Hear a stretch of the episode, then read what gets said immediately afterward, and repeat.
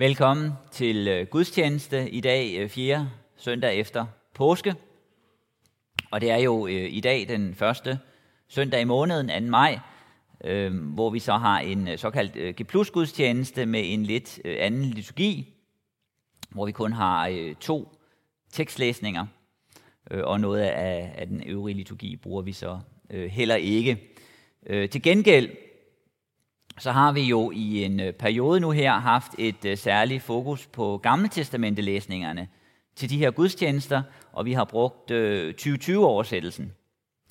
Og det er jo så også sådan i dag, at på Evangeliets plads, der læser vi 2020-oversættelsen af, af Gamle Testamente læsningen. Og det er sådan set en, en afslutning på det forløb, hvor vi har gjort det i, i et år og kørt på den måde.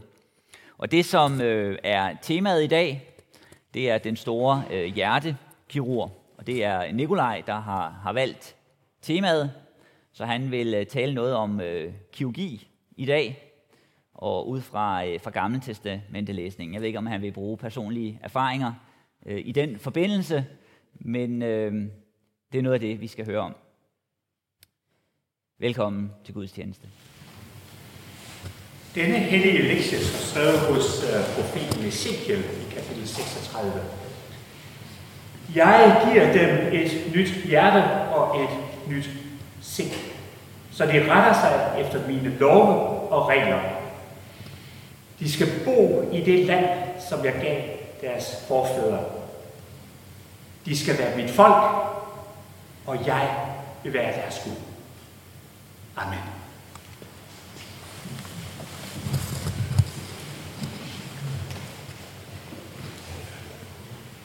Jeg ved ikke, om du nogensinde har tænkt på situationen med at få et nyt hjerte. En hjerteoperation, det står i hvert fald for mig som noget af det allermest avancerede, man næsten kan komme ud for. Altså det er selvfølgelig noget andet at få taget hovedet, og hjernekirurgi er også rigtig svært, men, men alligevel et hjerte, altså selve pumpen i et menneske, det er jo en fantastisk stor operation. Det er fantastisk, at det kunne lade sig gøre. Det er jo ikke længere end i 1967, hvor Christian Bernard i Sydafrika øh, foretog den første vellykkede operation. Og siden så er man blevet rigtig, rigtig god til det. Prøv at tænke på, hvordan det er, for eksempel, at komme til en hjerteoperation. Eller en hvilken som helst operation. Man står der og forbereder sig. Man øh, håber det bedste, man ved, det er nødvendigt. Man øh, lægger sit liv i Guds hånd, og så alligevel så ved man, at der er så meget, der kan gå svært gå galt for, for os som mennesker. Og øh, vi er jo så afhængige af Gud og læger i sådan en situation.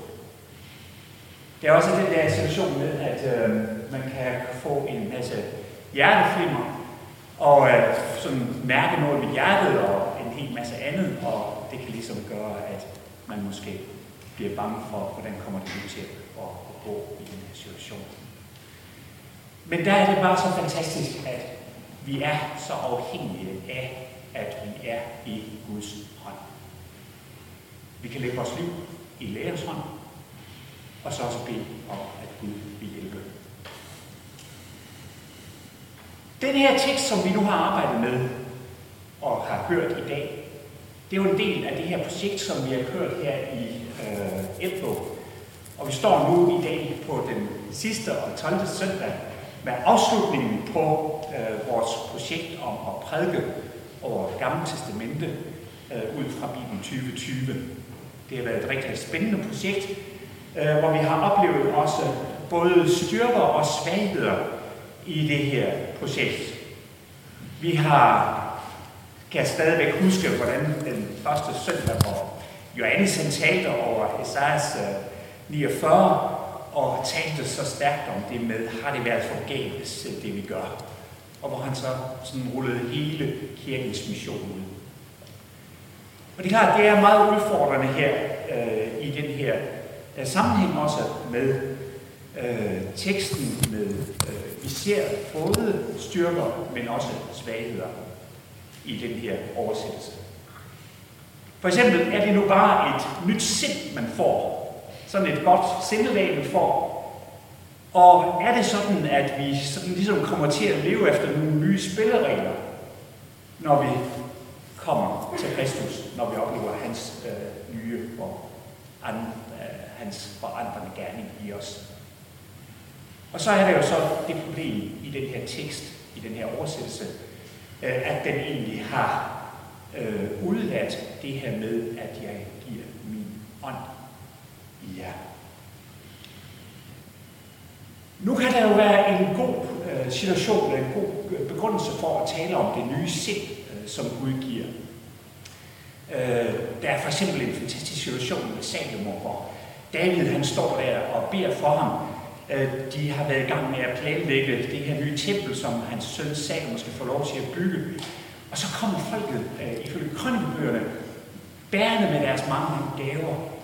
Og så øh, bliver David bare så grebet af den her nye situation, de nye ting, som han oplever med de her folk. Og øh, beder så herre, hvor øh, fædre Abrahams, Isaks og Israels Gud bevare til evig tid. Et sådan sind og sådanne tanker hos dit folk. Lad dem holde fast ved dig af hele, eller af hjertet. I, i begge øh, de øh, steder, der er der faktisk øh, ordet hjerte, som er brugt i bibelteksten. Og det vil sige, at det er det med at få et nyt hjerte lag, men også den her fuldstændige hjertelige hengivelse til Guds gerning, øh, som øh, griber David, når han sådan takker for Guds folks fantastiske vilje i den her situation. Og når vi nu snakker om Salomo, så er der også et andet sted, hvor vi har ham. Salomo, han øh, er jo en ung konge, og han skal til at regere i Guds folk.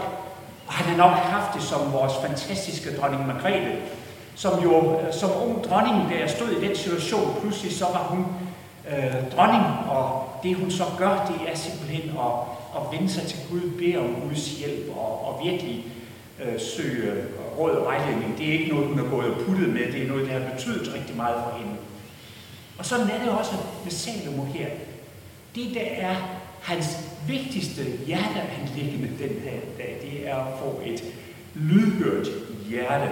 Et hørende, et lyttende hjerte. Giv derfor din tjener et lydhørt hjerte, så jeg kan herske over dit folk og skælde mellem godt og ondt. Det er rigtig vigtigt at få dette nye hjerte, der kan høre, så man også kan høre forskellen på, hvad der er godt og ondt. Og øh, derfor så er hjertet jo en rigtig vigtig ting for os. Men øh, altså, er det så bare sådan et, et, et ærligt sind? Altså, hvad menes der egentlig, når der i teksten her står, jeg giver dem et nyt hjerte og et nyt sind? Er det sådan en, en, en øh, altså et godt sind, øh, det kan forstås på flere måder, hvordan skal vi egentlig forstå det her i den her sammenhæng? Og der er det så, at Ezekiel gør noget, som er helt fantastisk. Han går ind, og så taler han om, at Gud foretager noget, der er ufattelig. Han foretager simpelthen en hjerteoperation på sit folk. Det er ikke bare et spørgsmål om at blive god til at lytte. Ikke bare et spørgsmål om at have en god holdning. Ikke bare et spørgsmål om at give sig hen til Gud. Men der skal foretages et stort, guddommeligt indgreb, for at det her kan lykkes. Og det er faktisk det, der er fantastisk ved Ezekiel. Ezekiel, han har en særlig forståelse for den her side. Der er nogle af de andre profeter, de taler om, at øh, jeg skal pilles ved hjertet. For eksempel så taler Jeremias om, at det skal lægges ind på, på hjertet. Altså, det, loven skal ligesom skrives sådan ordene ind på selve hjertet. Og det er jo også et godt billede. Øh, meget fint billede. Men Ezekiel går noget længere ved så at tale om, at jeg giver jer en helt ny ånd. Det fantastiske det er det, at Gud kommer ind og giver af sin egen ånd. Han som er ånd, udtrykker det på den måde, og det er noget særligt, som netop Ezekiel lover, at Gud giver af sin egen ånd, implanterer så at sige sig selv ind i deres øh, indre. Ånd bliver virkelig gjort i ånd. Og øh, det er så også det, der bliver skildret med et fantastisk flot billede øh, i Ezekiel 37. Det er sådan fortællelsen af den tekst, som vi har hørt her.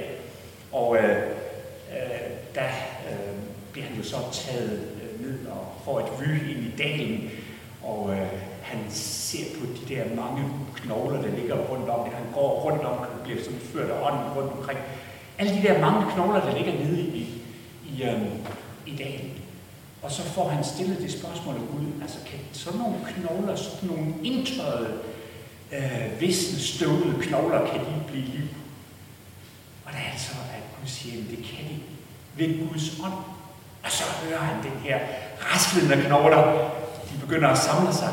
Der kommer senere på dem, og der bliver dækket med kød, og der kommer hud på dem. Og så har vi de her nye mennesker, der står her. Og så mangler der bare en ting mere, og det er, at Gud giver sin egen livgivende ånd ind i de her knogler, der bliver levende.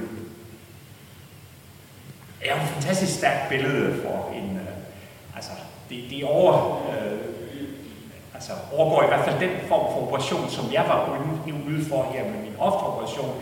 Det var bare sådan en lille flot kugle, jeg fik lagt ind.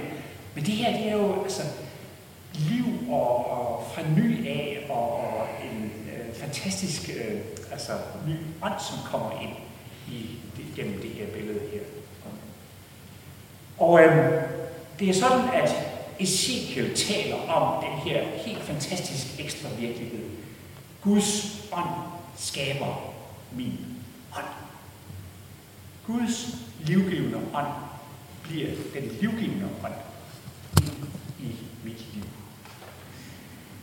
Vi har så nogle øh, forskellige steder i øh, Gamle Testamente, hvor vi øh, også møder de bønder. Øh, David i salme 51 er et godt eksempel på det. Skab et rent hjerte i mig, Gud. Giv mig en fast, en ny, fast ånd. Og det sker så ved, at han kan bevare Guds hellige ånd. Kast mig ikke bort fra dig, og tag ikke din hellige ånd fra mig. Det er sådan et af de steder, hvor den her sammenhæng mellem Davids ånd og Guds hellige ånd bliver udtrykt. Og et andet eksempel, det er en salme. Lær mig at gøre din vilje, for du er min Gud. Din gode ånd skal lede mig i slettevand. Altså, Guds gode ånd skal lede mig i, i den her nye tilværelse her. Den ånd, som Gud giver. Og dermed så er det et fantastisk billede, som Ezekiel så giver af de her nye folk, som kommer til. Nu vil jeg lige tage og øh, sådan tage sammenhængen med. Øh, det er i vers 22-32, der har vi et eksempel på øh, sådan en sammenhængende tale, hvor øh, det er sådan en centrumilje, altså Gud han taler meget i Ezekiels form, det er ikke for min egen skyld, men det er for mit eget hellige navns skyld, Øh, at jeg griber ind, øh, og det er det, han slutter og begynder med. Det er for at vise mit store og hellige navn, for at vise min hellighed på jer, og sådan så øh, I kommer til at erkende jeres synder. Og så er det jo så i den her sammenhæng, han taler om, hvordan øh, Gud vil handle med folket og hente det hjem fra folkene, og også velsigne det i landet. Men inde i den her ramme, der er det jo ikke bare et spørgsmål om, at folket skal være der, men at Gud griber ind og frelser, at han gør en særlig gerning med de her folk. Og det bliver udtrykt her øh, i den øh, tale, som øh, det ord fra Gud, som han har her. Jeg vil stænke rent vand på jer, så I bliver rene, og jeg renser jer fra al jeres urenhed. Jeg skyller snavset og synden og det grimme væk fra jer. Jeres lorteguder og urenheder og alt det her. Jeg vil frelse jer fra alt det, som klæber til jer, fra alt jeres navn. Og det er jo et fantastisk flot billede for Guds gerning. Men hvordan sker det? Jo, inde i centrum, der er det jo, at Gud giver et nyt hjerte og en helt ny ånd. Gud, som er ånd, giver en ny ånd i jeres hjerte. Han opererer stenhjertet ud, og så lægger han et bankende kødhjerte ind. Og så skal I være mit folk, og jeg vil være jeres Gud. Og derfor så er i centrum af hele det her budskab, som Ezekiel får den her dag her, der er det, jeg giver min ånd i jeres indre, så I følger mine love og omhyggeligt holder mine bud. Det er den virkelighed, som Gud skaber. Det vi ikke kan, det gør han. Han udvirker det ved sin nye ånd i vores indre. Det er derfor, det er så fantastisk med den her breaking news. Det er også det, der gør, det er så dejligt her øh, op til pinser og arbejde med de her forskellige tekster og forberede os på pinsens åndsudbydelse. Og der er Ezekiels fantastiske bidrag til det her med, at jeg vil aldrig mere skjule min ansigt for mit folk. Jeg udgyder min ånd over Israels hus. Det er et af de håb, vi har i Gamle Testamente, og som jo bliver virkelig gjort igennem øh, pinsens budskab. Gud skaber liv. Øh, det er lidt også som øh, skabelsen. Når Gud skjuler sit ansigt, så forfærdes de. Du tager deres ånd bort, og så dør vi, og, du giver, og, og vi bliver til jord igen, altså når vi mister øh, vores ånd, vores liv. Men, men du sender din ånd, og så skabes der liv. Det er den måde, salme 104 priser det her år meget stærkt i. Men det har også en meget personlig dimension, et meget personligt budskab, hvor jeg personligt kan blive med de gamle salmister. I dine hænder betror jeg min. Du er udfrier mig. Du er trofast Jeg får lov til også i de udfordrende situationer, hvor livet går rundt, og der er udfordrende ting, så får jeg lov til at lægge mit svage, bankende hjerte i Guds stærke hænder. Han som er ånd, han vil tage imod min ånd. Og han griber ind. Den store hjertekæde. Og dermed så er vi ved øh, pinsens virkelighed, som jo er vores øh, længsel her. Øh, altså at øh, Gud vil gribe ind, så vi kan også efterleve Guds lov. Vi kan leve efter Guds vilje. Og at vi må opleve, hvordan det er at være Guds folk Øh, og at Gud er vores Gud i den her situation. Og nu kan vi så koble også til med pinsen, med teksterne her i pinsen, at øh, øh, det vi hørte fra evangelielæsningen, altså at når han kommer sandhedens ånd, så skal han vejlede jer i hele sandheden. Han skal herliggøre mig, og han skal tage af mit og forkynde det for jer. Han skal tage af mit og forkynde det for jer. Dermed så er det øh, sandhedens ånd, som øh, oplyser os, og som viser os dybden hvad det er, Gud har gjort igennem øh, hele sin gerning. Når Guds ånd griber ind øh, og giver os en ny ånd. Det er noget af det, som er opspillet til pinsen igennem de her tekster. Amen. Vi takker dig, kære Gud, fordi at vi må indstille os på pinsens virkelighed. Vi beder dig meget om, Herre, at du også vil bruge det budskab for os øh, igennem pinsen, at vi må opleve dig som sandhedens ånd, som den, der giver os det nye liv. Amen.